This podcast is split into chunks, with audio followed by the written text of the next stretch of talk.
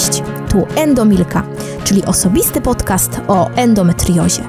Jeśli dowiedziałaś się, że masz endometriozę lub ktoś z Twoich bliskich cierpi z powodu tej choroby i nie wiesz, co robić dalej, to zapraszam Cię do wysłuchania mojej historii. Opowiadam o diecie, ruchu, wsparciu, mojej filozofii i stawianiu codziennie kroków mimo bólu, tak by funkcjonować i cieszyć się życiem.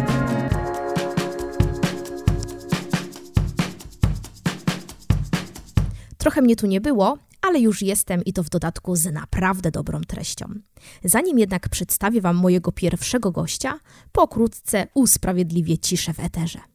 Przypuszczam, że nie tylko u mnie COVID wywrócił życie do góry nogami, ale właśnie dlatego przez dłuższy czas nie publikowałam podcastu, bo najzwyczajniej w świecie zajęta byłam układaniem rozsypanych puzli codzienności. Niestety byliśmy zmuszeni zawiesić firmę, to znaczy nasz ukochany teatr lalek. Działalność zwieńczyliśmy publikacją kilku filmów edukacyjnych na temat segregacji odpadów, które zostały sfinansowane przez jeden ze związków międzygminnych. Możecie je zobaczyć na kanale YouTube o nazwie Edusie. Jeśli macie odrobinę czasu i chęć obejrzenia, co stworzyliśmy i jak animujemy lalkami typu Mapet, to zapraszam Was z całego serca. Chciałabym też opowiedzieć Wam, jakie to przeboje mieliśmy z przeprowadzką, ale w tym podcaście ten temat sobie daruję, bo na pewno chcecie usłyszeć rozmowę z moim gościem, czyli doktorem Tomaszem Songinem. Pan Tomasz Songin to dla mnie postać bardzo ważna. Żeby nie powiedzieć wybawca od bólu, bo dziwnie to brzmi, to powiem prawdziwy specjalista od endometriozy. Już w poprzednich podcastach mówiłam, jak wyglądały moje wizyty w jego gabinecie i jak przebiegła laparoskopia, więc teraz zapraszam już na pełną wartościowych informacji rozmowę z samym doktorem Tomaszem Songinem.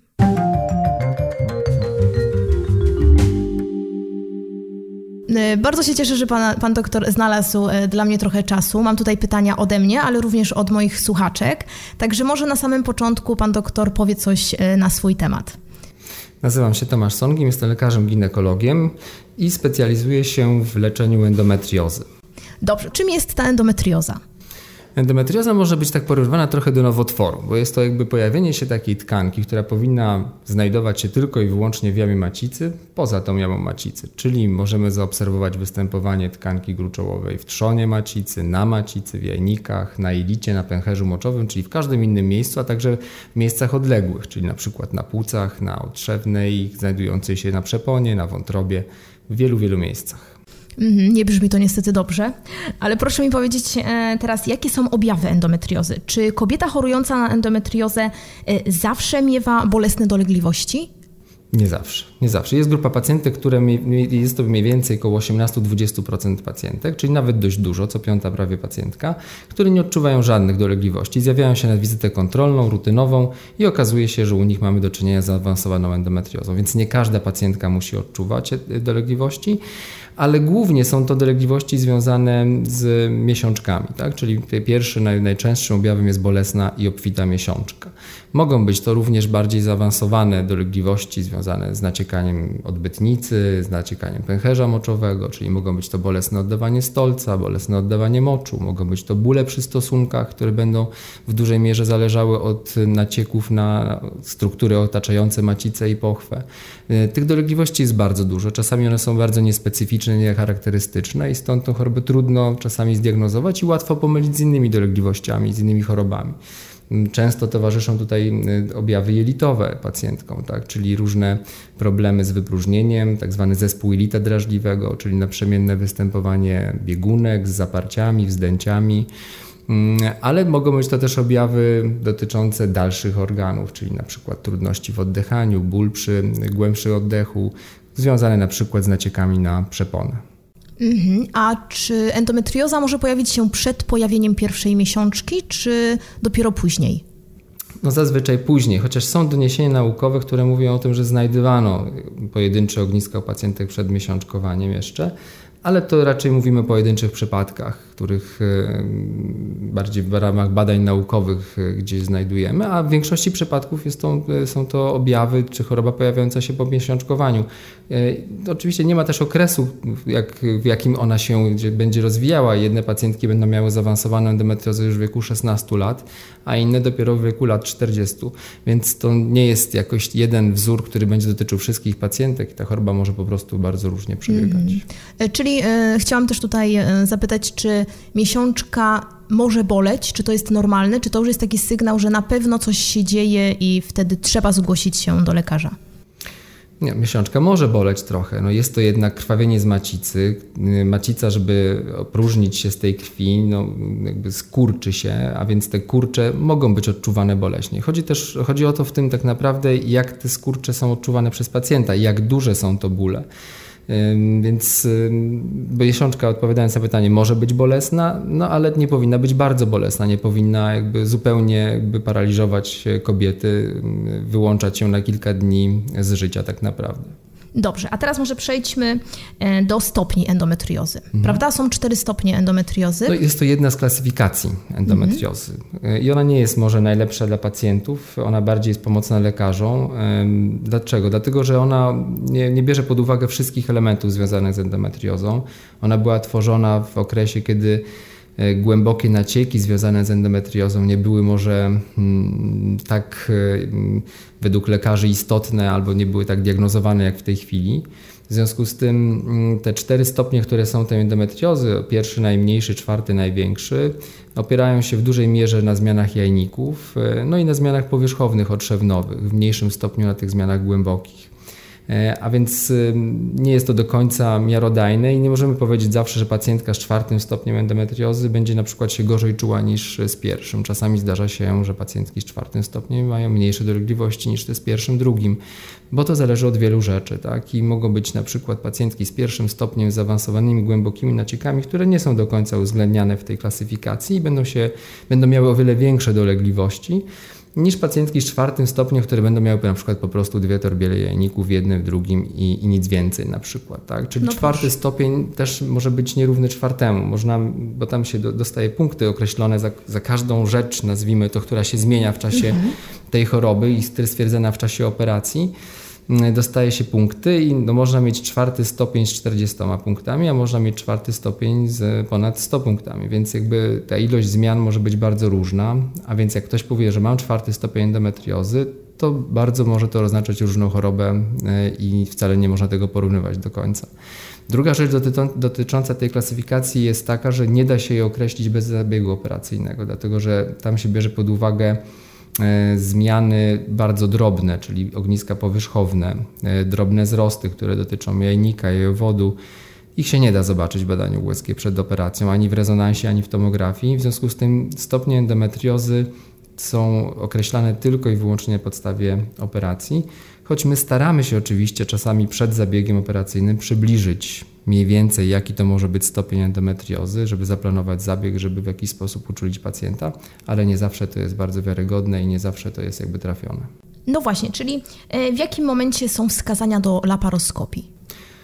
A to jest trudne pytanie. Tak, tak. Dlatego, że to zależy od każdego pacjenta. Jakbyśmy posadzili na krześle trzy pacjentki z taką samą teoretycznie torbielą, każda z nich będzie miała inne wskazania do zabiegu. Jedna będzie miała, druga nie będzie miała. E, wskazanie do laparoskopii określa się na podstawie tego, co do tej pory pacjent miał już wykonane, jakie są plany pacjenta na przyszłość, jakie są dolegliwości pacjenta, czy był leczony wcześniej, czy nie, czy to leczenie pomogło, czy nie pomogło. Czyli zależy od wielu czynników. W każdym razie nie każda pacjentka z endometriozą, nawet z tą zaawansowaną, ma wskazanie do laparoskopii. Super, dobrze, bardzo się cieszę. Właśnie o to mi chodziło, żeby to wybrzmiało, bo tutaj bardzo obawiamy się od razu e, tej laparoskopii. Łączymy endometriozę od razu z wykonaniem laparoskopii, ale tutaj to tak nie wygląda. Do, no dobrze. A czy dieta ma wpływ na endometriozę? Jeśli tak, to co warto wyeliminować? No tego do końca nie wiemy. Znaczy wiemy o tym, że dieta ma wpływ na dolegliwości związane z endometriozą, natomiast nikt nie przeprowadził przynajmniej ja takich badań nie widziałem, wiarygodnych badań, bo to też jest ważne, żeby badanie, którym mamy się sugerować i na podstawie jego zalecać pacjentowi jakieś postępowanie, było sprawdzone na dużej grupie pacjentów w oparciu o porównanie do innych pacjentów, czyli żeby miało taką dość silną wartość statystyczną, no i taką wartość merytoryczną, żeby można było spokojnie pacjentowi powiedzieć, że dzięki temu, że ktoś przebadał 1000, 2000, 3000 pacjentów, możemy powiedzieć, że ta metoda jest rzeczywiście skuteczna. Nie wiemy tego w przypadku diety, czy tak jest. E, także przy innych metodach alternatywnych, które pacjentki e, często stosują, czyli ziołolecznictwie, suplementacji, różnych e, innych tam sposobach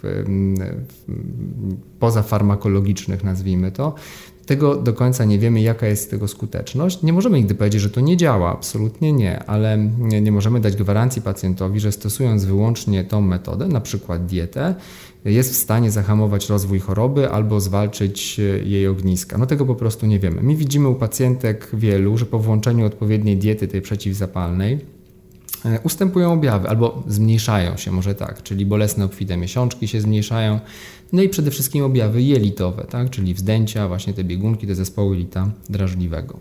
Mhm, a to już jest bardzo ważne, prawda? To już komfort. No bo w sumie my głównie dbamy o komfort pacjenta w tej chorobie, bo trzeba pamiętać, że ani operacja, ani leczenie, nawet jeżeli by to było leczenie farmakologiczne, nie spowoduje zniknięcia tej choroby. Po operacji jakiś czas później choroba może nawrócić, pojawić się znowu.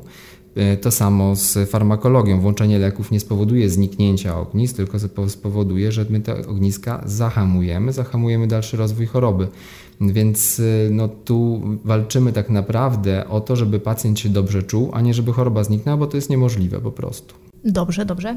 A tutaj teraz mam pytanie a propos ruchu. E, czy ruch jest wskazany przy e, endometriozie? I też często kobiety unikają aktywności fizycznej, ponieważ boją się, że torbiel może pęknąć. I co pan doktor o tym myśli? No to są niezmiernie rzadkie przypadki, żeby pękały torbiele. Znaczy to muszą być naprawdę już spore zmiany. Hmm, no rzadkie przypadki. Raczej bym się o to nie obawiał. Ruch w endometriozie jest, jest wskazany. On ma działanie przeciwzapalne i jakby tu długofalowo, jakby patrząc na, na całe życie pacjenta, no to ta dieta, duża aktywność ruchowa, no, no pewnie tam jakby, jakby nazwijmy zdrowy tryb życia w dużym skrócie, jest potrzebny i, i jakby zawsze my go zalecamy. Są naprawdę nieliczne przypadki, w których mówimy, żeby pewne czynności ograniczyć właśnie ze względu na rozmiar zmian, które się znajdują e, w jamie tam otrzewnowej czy wienicy mniejszej, czyli duże torbiele. Większość tych torbieli jest w wzrostach, e, a więc e, też one nie ulegną skręceniu, bo często przy jakichś dużych zmianach torbielowatych jajników dochodzi, znaczy też nie może nie często, ale dochodzi do skręceń, czyli jakby jajnik taki wiszący na sznurku w postaci takiej piłki powiększonej E, może się kręcić wokół własnej osi i przez to jakby zamykać te naczynia, które są w tym sznurku, tak? I jakby powodując niedokrwienie tego jajnika i ostre objawy, które wymagają pilnej operacji. W endometriozie to rzadziej się dzieje, ponieważ w większości przypadków te jajniki są poprzyklejane do okolicznych struktur, a więc nie mają prawa też się kręcić wokół własnej osi, więc nie dochodzi do takich problemów jak na przykład takie niedokrwienie w wyniku skręcenia e, przydatków. Natomiast co do pęknięcia torbieli, rzadkie przypadki i raczej mm, sugerowałbym pacjentkom, żeby się tym jakoś bardzo nie, nie sugerowały i normalnie po prostu funkcjonowały. No, chyba, że lekarz ewidentnie zaleci w jakimś tam przypadku ograniczenie pewnej, e, pewnych czynności, to wtedy oczywiście trzeba się do tego zastosować, mm -hmm. bo nie mhm. jestem tu w stanie jakby omówić każdego przypadku i zagwarantować każdej osobie, że tak się nie wydarzy. Tak, tak, czyli nie musimy bać się ruchu, jak nie. najbardziej wskazany. A co w momencie, tutaj jeszcze wrócę do laparoskopii, czy po laparoskopii ruch jest wskazany, czy powinniśmy długo tutaj powinniśmy leżeć? Wskazany, jak najbardziej wskazany i tu już we wczesnym okresie pooperacyjnym. Im wcześniej pacjent zostanie uruchomiony, tym korzystniej dla niego z paru powodów. Pierwszy, najważniejszy to jest efekt zakrzepowo-zatorowy.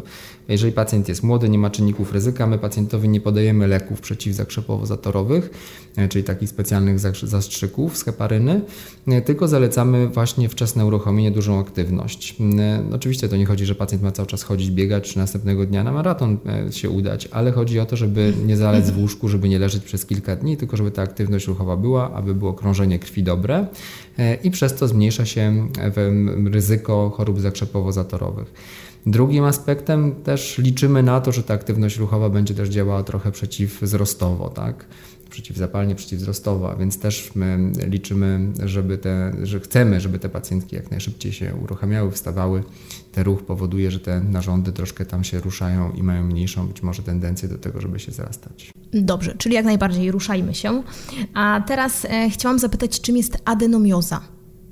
Jakie są objawy adenomiozy? Mhm, adenomioza to jest forma endometriozy. Ona troszkę jest y, inaczej przede wszystkim zlokalizowana, bo to jest endometrioza występująca w mięśniu macicy, y, czyli w sumie niedaleko ma od, od jamy macicy, czyli od endometrium tego prawidłowego. Y, natomiast one się różnią histopatologicznie, czyli jakby tkanki endometriozy, która jest na otrzewnej bądź wiejniku, jest trochę inaczej zbudowana niż ta, która się znajduje w mięśniu macicy, czyli adenomioza. E, ta adenomioza jest troszkę podobna do ognisk głęboko naciekających, e, takich jak naciekających na, na pęcherz, na odbytnicę bądź na otrzewną. Tutaj pewne podobieństwa są.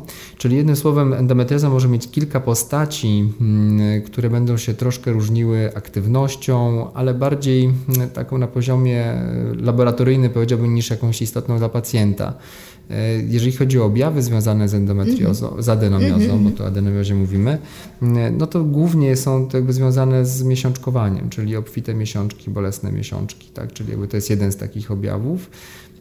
No też trochę wpływu, może trochę nawet nie trochę, może nawet więcej niż trochę wpływu na płodność, czyli przy adenomiozie mamy większy odsetek kobiet z niepłodnością, przy adenomiozie mamy też częściej mm, problemy z utrzymaniem ciąży. Czasami niektóre badania pokazują, że też gorsze trochę wyniki samego dobrostanu dziecka, chociaż nie jest za dużo tych badań, nie można do końca się nimi sugerować, ale jednak część badań to pokazuje, że na przykład te dzieci troszkę mniejsze się mogą urodzić, tam są trochę problemy z implantacją łożyska, więc są to pewne cechy związane z ciążą i z prokreacją, które mają znaczenie dla mm, kobiet, jeżeli chodzi o adenomiozę. No i te objawy, które mówiłem, czyli bolesne obfite miesiączki. A czy często adenomioza występuje u kobiet z endometriozą? No to jest pytanie o tyle trudne, że w ogóle statystyka w endometriozie jest y, bardzo zróżnicowana. No i gdzieś adenomiozę mówimy, że może występować nawet do 50% kobiet z endometriozą. Mhm, mhm. Choć y, inne badania może powiedzą bardziej 30, prawda? I to bardzo dużo zależy od metodologii, od grupy dobranej i nie jest to jakoś ujednolicone. Zresztą odsetek sam endometriozy i procent występowania tej, tej choroby w populacji też jest bardzo różnie podawany. No, szacuje się, że to jest co około 10%, czyli do 10 kobieta, ale wydaje mi się, że tak naprawdę tego, tej choroby jest więcej, tak, ze tak, względu na to, tak że jest po prostu e, niedodiagnozowana.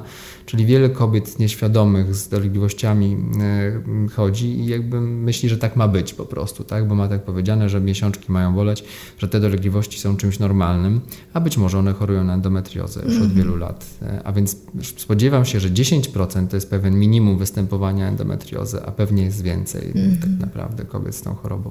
A co do adenomiozy, mm, w sumie jakie badania warto wykonać? Czy to już jest widoczne na, przy badaniu USG, tak, czy niekoniecznie? USG, tak? USG, badanie obrazowe głównie, a właściwie no tylko i wyłącznie. Nie mamy tu jakichś badań z krwi, badań nie wiem, z jakichś innych tutaj parametrów do oceny, żeby móc e, taką diagnozę postawić, czyli badanie obrazowe, USG bądź rezonans magnetyczny. Mhm, znaczy dobrze. główne badanie będzie USG, bo tak naprawdę rezonans wy wykonujemy tylko w niektórych przypadkach, nie u każdej kobiety. Mm, tylko tak naprawdę przy podejrzeniu nacieków głębokich na inne narządy, na, na narządy poza macicą, e, poza jajnikami, wtedy mamy wskazania do wykonywania rezonansu, a więc wykonujemy go u jakiejś bardzo wąskiej grupy pacjentów. E, czyli głównie będzie to USG narządu rodnego, które nam będzie rozpoznawało adenomiozę. Mhm, dobrze. Teraz może już e, przejdźmy do pytań od słuchaczek. Jakie suplementy, witaminy są pomocne w walce z endometriozą? No to trochę to samo, co z tą dietą, którą rozmawialiśmy. No oczywiście można tam wymieniać całe listy y, różnych mm -hmm. składników przeciwzapalnych, które będą czy to w ziołach, czy występowały jako są pojedyncze suplementy, czy łączone i tam pacjentki słyszałem, co jakieś tam kupują czasami jakieś tam specjalistyczne preparaty gdzieś tam dedykowane. No ale tak samo jak w przypadku um, diety, nie mamy jakiejś takiej listy sztywnej badań, która by mhm. została jednoznacznie przebadana na dużych grupach, żeby móc powiedzieć, że pewne preparaty muszą być stosowane w endometriozie, że bez nich na przykład to leczenie choroby nie ma takiego powodzenia. Nie wiemy tego. Na logikę po prostu nam się wydaje, że działanie przeciwzapalne, które gdzieś w tych e, suplementach różnych e, występuje, będzie miało raczej korzystny niż negatywny wpływ choć też trzeba ostrożnie jakby o tym pamiętać o tym, że czasami za duże dawki tych suplementów mogą działać szkodliwie i, i żeby też nie przesadzać w drugą stronę. Czyli warto być pod opieką, prawda, tutaj specjalisty? No warto, i... warto, jeżeli chodzi o te suplementy, czy ty dietetyk, prawda, czy, czy mm, jakaś taka e, jednak nadzór, żeby był nad tym e, podawaniem tych preparatów, żeby też uzgadniać to z lekarzem swoim prowadzącym, żeby to leczenie nie zastępowało leczenia tego podstawowego, czyli farmakologicznego, żeby to mm, było uwzględniane przy leczeniu farmakologicznym, bo czasami to koliduje z leczeniem, czy to zioła, czy, czy jakieś tam inne preparaty w większych dawkach.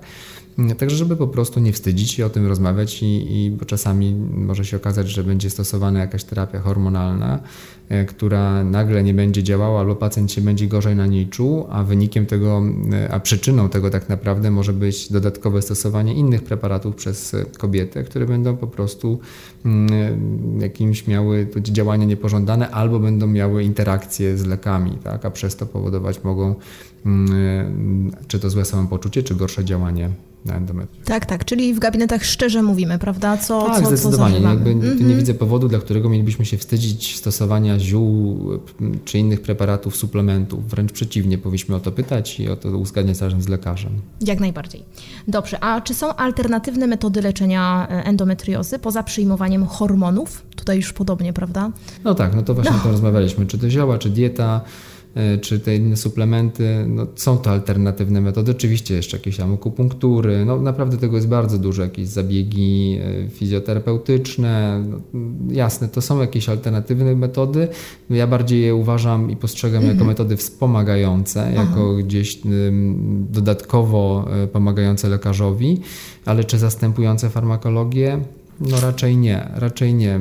Wydaje mi się, że jednak ta farmakologia w niektórych przypadkach, bo nie we wszystkich oczywiście, jest potrzebna i jej się po prostu nie da zastąpić. Tak? I też bym chciał, żeby pacjenci się nie wystrzegali strasznie jak ognia tych leków, bo wiem, że opinie w internecie można przeczytać różne na temat leczenia. Przeróżne, dobra. E, głównie tak naprawdę opinie na te skutki negatywne. E, natomiast z własnego doświadczenia wiem, że niektóre leki, nie wymieniając nazwy, żeby nie reklamując preparatów, mają bardzo złą opinię, a w gabinecie 8 na 10 pacjentek mniej więcej się na nich bardzo dobrze czuje. Tylko, że proszę pamiętać o tym, że te pacjentki, które się świetnie czują, nie piszą opinii w internecie, że jak ja się świetnie czuję, nie siedzą na forach i nie, nie zwierzają się, jak ja się świetnie czuję, prawda? Czyli tych głosów nie widzimy w internecie. E, a więc e, warto spróbować. Oczywiście ja nie mówię, że, że każdy pacjent się będzie czuł rewelacyjnie na każdym leku, no bo oczywiście, czy to nawet na zwykłej nospie, czy na paracetamolu można mieć nawet wstrząs e, polekowy, ale trzeba spróbować, trzeba jakby podjąć taką próbę, nie obawiając się jakoś za bardzo skutków długofalowych. Głównie są to skutki jakieś tam przejściowe i spróbować no, tego leczenia, jeśli rzeczywiście ono jest skazane, jeżeli rzeczywiście mamy dolegliwości, jeśli inne metody, które próbowaliśmy stosować nie, nie udają się, nie skutkują, nie przynoszą efektów mm, to nie ma się za bardzo przed czym bronić. Tak, Natomiast tak, tak. próbować alternatyw, alternatywnych metod jak najbardziej można, tylko też znowu w porozumieniu z lekarzem, tak? czyli żeby na przykład podjąć decyzję o odstawieniu leków po to, żeby próbować zioła, żeby nie robić tego po kryjomu, no bo wtedy lekarz nie jest w stanie też pomóc, tak? Dokładnie. Jeżeli mhm. pacjent się boi powiedzieć lekarzowi o, o leczeniu albo widzi reakcję na jakąś nieadekwatną lekarza, no to, no to też no, nie chcę tu krytykować lekarzy, ale no nie powinno się do tego podchodzić też jakoś bardzo krytycznie do tych wszystkich metod. Ja się domyślam, że jak ktoś się źle czuje, to szuka różnych sposobów na to, żeby sobie pomóc w dolegliwościach. Mm, i naszym celem jest jakby znalezienie jakiejś wspólnej drogi, tak? a nie skrytykowanie pacjenta i tylko podanie tabletek. Więc wolałbym, żeby pacjenci się nie wstydzili, żeby o tym mówili, żeby tematy te poruszali z lekarzem, no może za dziesiątym razem lekarz, który nie jest jakiś tam na to niewrażliwy, też się nad tym zastanowi i będzie gdzieś bardziej wspomagał e, pacjenta w tym leczeniu. No bo trzeba pamiętać o tym, że e, jeżeli my się uprzemy i powiemy leki, nic innego, no to pacjent w końcu się odwróci od lekarza i będzie się sam leczył, a, a tego byśmy nie chcieli. No tak, czasami też długa droga jest w poszukiwaniu dobrego specjalisty, także jeśli y, czujemy, że, że coś się dzieje, a tutaj jednak ta droga nie idzie w dobrym kierunku, no to jednak trzeba zmieniać, mi się wydaje, lekarza i znaleźć też specjalistę, który pokieruje, znajdzie też odpowiedź na te dolegliwości. Dobrze, a teraz mam jeszcze takie pytanie prywatne od e, słuchaczki. Ból nogi i płuc przy oddychaniu, zwłaszcza w pozycji leżącej przy endometriozie. W jakim kierunku robić badania? Hmm. Ale ten ból nogi też przy oddychaniu? Jakoś nie potrafię tego sobie wyobrazić, ale to czy, czy rozumiem ból płuc przy oddychaniu, tak, ból, ból nogi płuc, osobno, tak, tak, zwłaszcza w pozycji leżącej i jest ból również nogi. Mhm. To, to taki, na takie pytanie się nie da odpowiedzieć. Nie da się, trzeba po prostu tutaj pytania, zbadać. Tak? Dlatego, że wiele um, rzeczy oczywiście jest związanych z endometriozą, czasami bardzo dziwne objawy i niektóre my mamy taką gotową odpowiedź, że pewne określone połączenie pewnych objawów sugeruje nam obecność tej choroby bądź jej jakąś określoną lokalizację ale w większości przypadków y, jednak jest potrzebne badanie pacjenta i, i jakby mm, połączenie tego, co pacjent mówi, z tym, co my badamy, plus jeszcze z badaniem obrazowym. Y, I dopiero wtedy możemy podjąć jakąś diagnozę konkretną. W takim przypadku, jak tu, no oczywiście, no bóle przy oddychaniu, rozumiem o co pacjentka się boi. O ogniska zlokalizowane na przeponie czy gdzieś w opłucnej, o których tam mm, można wyczytać w internecie. Trzeba pamiętać o tym, że to nie są częste przypadki. Mm, i je się bardzo trudno diagnozuje. To są zazwyczaj jednak małe ogniska powierzchowne, które mogą dokuczać i ich nie zobaczymy w USG. Trudno też je zobaczyć w rezonansie. Je zazwyczaj widzi się w czasie zabiegu operacyjnego. Niekiedy są niespodzianką dla nas, a więc w takiej sytuacji, gdy są te dolegliwości, mm, no, diagnozować. No, trzeba na pewno zbadać, zobaczyć, wykluczyć inne choroby, inne problemy. Czasami wizyta internisty jest potrzebna, żeby wykluczył problemy niezwiązane z endometriozą. E, wizyta u, u, lekarza, jeżeli to jest endometrioza, ten takiego, który się zajmuje tą chorobą, żeby mógł stwierdzić, gdzie się znajdują jakieś inne ogniska, czy mamy na przykład problemy z jakąś endometriozą głęboko naciekającą, co by nam mogło sugerować też obecność ognisk wyżej zlokalizowanych. No i wtedy, jeśli włączone terapia na takie, czy to farmakologiczna, czy nie, jakakolwiek tam będzie podjęta decyzja, na takie objawy nie pomoże, no to gdzieś finalnie na samym końcu wykonuje się operację i jeżeli są tam ogniska, to je się wycina, leczy, wypala, w zależności od technik laparoskopowych użytych. Więc i zarówno ból nogi, czy ból płuc, czy okolicy lędźwiowej, mm, no tak naprawdę no pierwszym etapem powinna być wizyta u lekarza tak naprawdę, tak, który będzie mógł wybadać, co tam się jakby znajduje, co się z endometriozą jakby związane rozwinęło. Mm, my często przy bólach e, narządu ruchu, no bo powiedzmy sobie tam noga, okolica lędźwiowa, kręgosłup, e, te są objawy dość często zgłaszane przez pacjentki. Często kierujemy pacjentki też do fizjoterapeutów, do takich osteopatów, którzy zajmują się e, tą okolicą miednicy mniejszej. I czasami widzimy poprawę po samych zabiegach, po samej terapii manualnej, więc też warto skorzystać z pomocy. E, fizjoterapeuty, no bo to może się okazać na przykład coś nie do końca związanego z endometriozą, e, tylko na przykład właśnie z jakimiś problemami napięciowymi, czy to powięziowymi, czy mięśniowymi. Także wielokierunkowo zawsze staramy się myśleć o, o różnych objawach. Dobrze, bardzo dziękuję. Myślę, że słuchaczka również tutaj e, uzyskała odpowiedź na to pytanie. A jaka jest procedura starania się o dziecko u kobiety z endometriozą? Standardowa nie będę jej to opisywał, wiadomo jaka, ale tak naprawdę pacjentka, która ma rozpoznaną endometriozę, mm -hmm. bo już o takiej mówimy, e, no powinna po prostu rozpocząć prokreację, e, czyli dajemy jej może trochę mniej czasu niż pacjentce zdrowej, czyli powiedzmy nie każemy starać się rok czasu, tylko mówimy, żeby to było powiedzmy tam 6-8 miesięcy i w przypadku nieudanych tak, tak, takiego okresu czasu zaczynamy pewne badania. Trzeba pamiętać, że problemy z zajściem w ciąży nie zawsze muszą się wiązać z endometriozą. Mogą dotyczyć partnera, i to jest ważne, bo wiem, że partnerzy nie do końca chcą się badać. Czasami z tym kobiety mają problemy, żeby przymusić mężczyzn swoich do badania nasienia, ale to jest pierwsze badanie, które robimy, bo może się okazać, że problemem zajściem w ciąży nie będzie endometrioza u pacjentki, a będzie na przykład partner.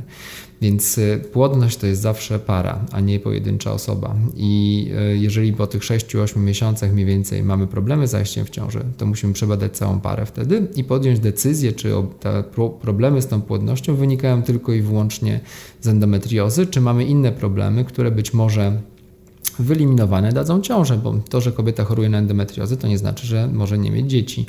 E, oczywiście odsetek kobiet z niepłodnością wśród kobiet z endometriozą jest duży, ale to nie znaczy, że każda pacjentka chorująca na endometriozę będzie bezpłodna.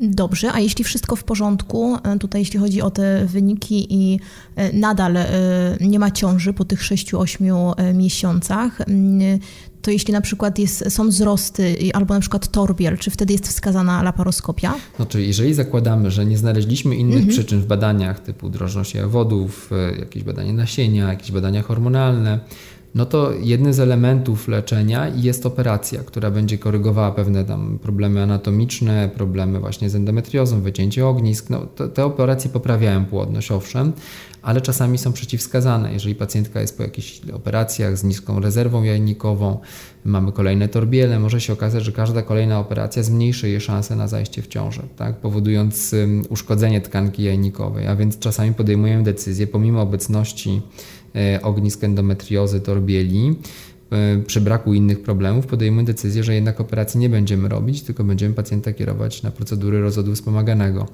Czyli nie da się tutaj jakoś przedstawić jednej uniwersalnej metody i postępowania, bo u każdego pacjenta znowu będzie to inna decyzja, inna sekwencja badań i, i no po prostu inne postępowanie. A czy choroba zawsze postępuje, czy, można, czy może zatrzymać się na wcześniejszym stopniu? Może się zatrzymać. Są kobiety, które mają demetriozę we wczesnym okresie, takim pierwszym, drugim przez całe życie i ona nie rośnie dalej. Tak? Czyli nie, nie widzimy e, postępu i nie to, że nawet leczone, czy, czyli blokowane w jakiś sposób hormonalnie, ale że po prostu nie rośnie. Tak? świetnie, naprawdę. Świetnie, dla nich Dobrze, na pewno tak. świetnie. Czyli nie zawsze jest to wzrost choroby. Nie zawsze. Nie zawsze. Czyli nie bać się, jeśli tutaj słyszy kobieta, że to endometrioza, y, to to nie jest wyrok, prawda? I od razu tutaj nie, jest, y, nie są no, skierowania no, do operacji. To też nie jest wyrok, nawet jak mamy tym bardziej zaawansowany stopień endometriozy, mm -hmm. to tak nie działa na szczęście, ale jeśli ktoś ma zdiagnozowany wczesny etap choroby, to nie znaczy, że za lat 5-10 będzie na pewno miał już nacieki na jelito to tak prosto nie przebiega. I może się okazać, że ten wczesny etap gdzieś mniej więcej będzie się tlił e, przez kolejne lata, nie dając jakichś większych dolegliwości. No to też dużo będzie oczywiście zależało od postępowania, od tego, jak, e, jak kobieta będzie mm, swój tryb życia prowadzić, tak? czyli od wielu, wielu czynników, czy będzie leczona w międzyczasie, czy będą jakieś ciąże, czy nie będą ciąże, a więc to jest wieloczynnikowe jak na zwykle, ale nie zawsze musi rosnąć. Dobrze, a teraz bardzo dużo pytań e, dostałam na temat kosztów za laparoskopię. Czy pan doktor chciałby coś na ten temat powiedzieć na zasadzie, co skłania się tutaj na mm, te koszty, na, składa się na koszty? Koszty operacji. Tak, koszty tak? operacji. Mhm. Mhm. Koszty operacji, no, te operacje są operacjami bardzo długimi y, i w wczesnych stopniach endometriozy one będą trwały nawet do dwóch godzin, a w bardziej zaawansowanych mogą trwać, nie wiem, nawet po, po 6-8 godzin. To wymaga pracy zespołu wielospecjalistycznego. Tam na takim bloku jest co najmniej 6-7 osób, które pracuje, czasami i więcej. To jest czas pracy bloku operacyjnego. To są czasami narzędzia, dajmy na to taka plazma, nóż plazmowy jest narzędziem jednorazowym, który po każdym pacjencie jest wyrzucany, więc też jest jakimś kosztem, który mm, ma wpływ na, na całość. E, więc no, to jest ten niestety czas. E, I, a czas, jak wszyscy mówią, to pieniądz. Tak. E, koszt urządzenia bloku, pracy zespołu, narzędzi zużywanych do tego jest duży. Niestety to, to są duże koszty i stąd tak długie operacje. Czy to by była endometrioza, czy to by była onkologia, niezależnie od tego, ta wycena by była podobna. Tak? Bo to nie o to chodzi, że ktoś wycenił endometriozę na te kilkanaście tysięcy złotych. Jeżeli operacja onkologiczna będzie trwała też 3 czy 4 godziny, to ta wycena będzie podobna bardzo. Więc no, to tak naprawdę zależy od ilości zespołu i zaangażowania sprzętowego, czasowego, hospitalizacji pacjenta.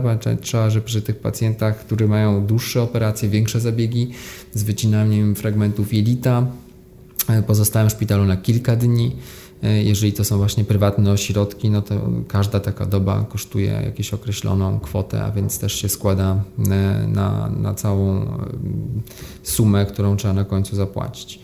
Natomiast trzeba pamiętać, że oczywiście takie operacje można też zrobić NFZ y, w ramach NFZ-u. Oczywiście ja wiem, jaka jest opinia na ten temat, że pacjentki gdzieś tam marudzą, że coś nie zostało zrobione. Mm, być może oczywiście trzeba gdzieś tam sobie trochę selekcjonować, gdzie się idzie też w ramach NFZ-u. Jedne ośrodki będą się bardziej specjalizować w onkologii, drugie być może będą miały specjalistów, które zajmują się endometriozą mm, i są takie miejsca w Polsce.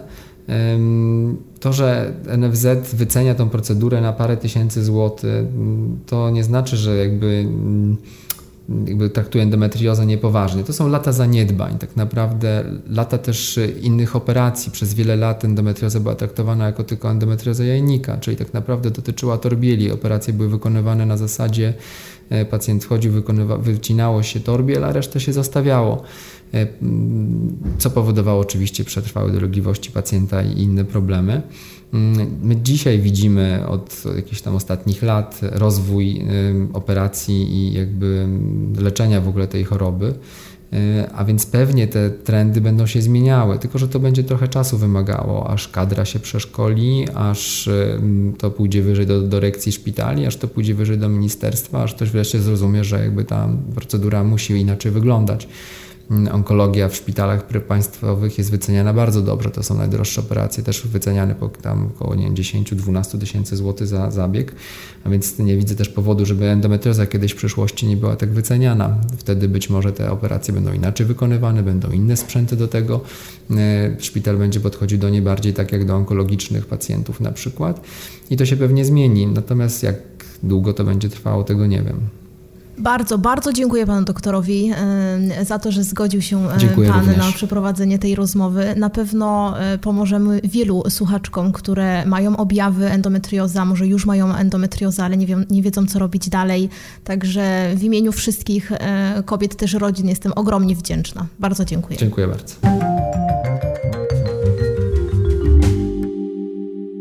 No, mam nadzieję, że ta rozmowa dała co niektórym do myślenia. Zapewne część słuchaczek siedzi teraz przestraszona ze stwierdzeniem: No to w końcu wiem, co mi jest. To endometrioza. Jeśli ta rozmowa była dla Was pomocna, to dajcie proszę znać w komentarzu. Będzie mi również ogromnie miło, jeśli podsuniecie ten wywiad komuś z najbliższych. Warto szerzyć wiedzę o objawach i leczeniu, bo świadomość na temat endometriozy w dalszym ciągu nie jest wystarczająca. Jeśli macie ochotę, to też śmiało do mnie piszcie. Bardzo sobie cenię korespondencję z każdą z Was, bo przecież jestem tutaj po to, aby Was wspierać. Mam jeszcze jedną dobrą informację. Na moją prośbę pan doktor zgodził się odpowiedzieć na dodatkowe pytania, które zrodzą się na przykład po wysłuchaniu tej rozmowy. Stworzę wtedy listę pytań, a odpowiedzi usłyszycie w podcaście. Zanim jeszcze opowiem, czego możecie się spodziewać w kolejnej audycji, to chcę podziękować pani Małgorzacie z Miracolo Clinic za zorganizowanie tego spotkania oraz Centrum Medycznemu Makromedika w Warszawie za użyczenie pomieszczenia do rozmowy. Bardzo, ale to bardzo dziękuję. No, także praktyka wdzięczności odbyta i mogę małymi krokami zbliżać się do końca. To teraz podzielę się z Wami szczęśliwą dla mnie wiadomością, a mianowicie po nagraniu rozmowy miałam wizytę u doktora, na której dowiedziałam się, że mój organizm po laparoskopii i wprowadzonych zmianach życiowych świetnie radzi sobie z endo. Tak, moja filozofia, tryb życia i dieta pokazała, że mogę żyć w miarę normalnie. Dlatego jak tylko ogarniemy się z przeprowadzką do Poznania, to nagram kolejny podcast, w którym opowiem Wam, jakie to zmiany dały mi drugą szansę, z której teraz korzystam. A korzystam pełnymi garściami. Dzięki, że wytrzymałyście do końca i trzymajcie się ciepło, bo w końcu jesień nadeszła. Buziaki i do usłyszenia. Wasza Endomilka.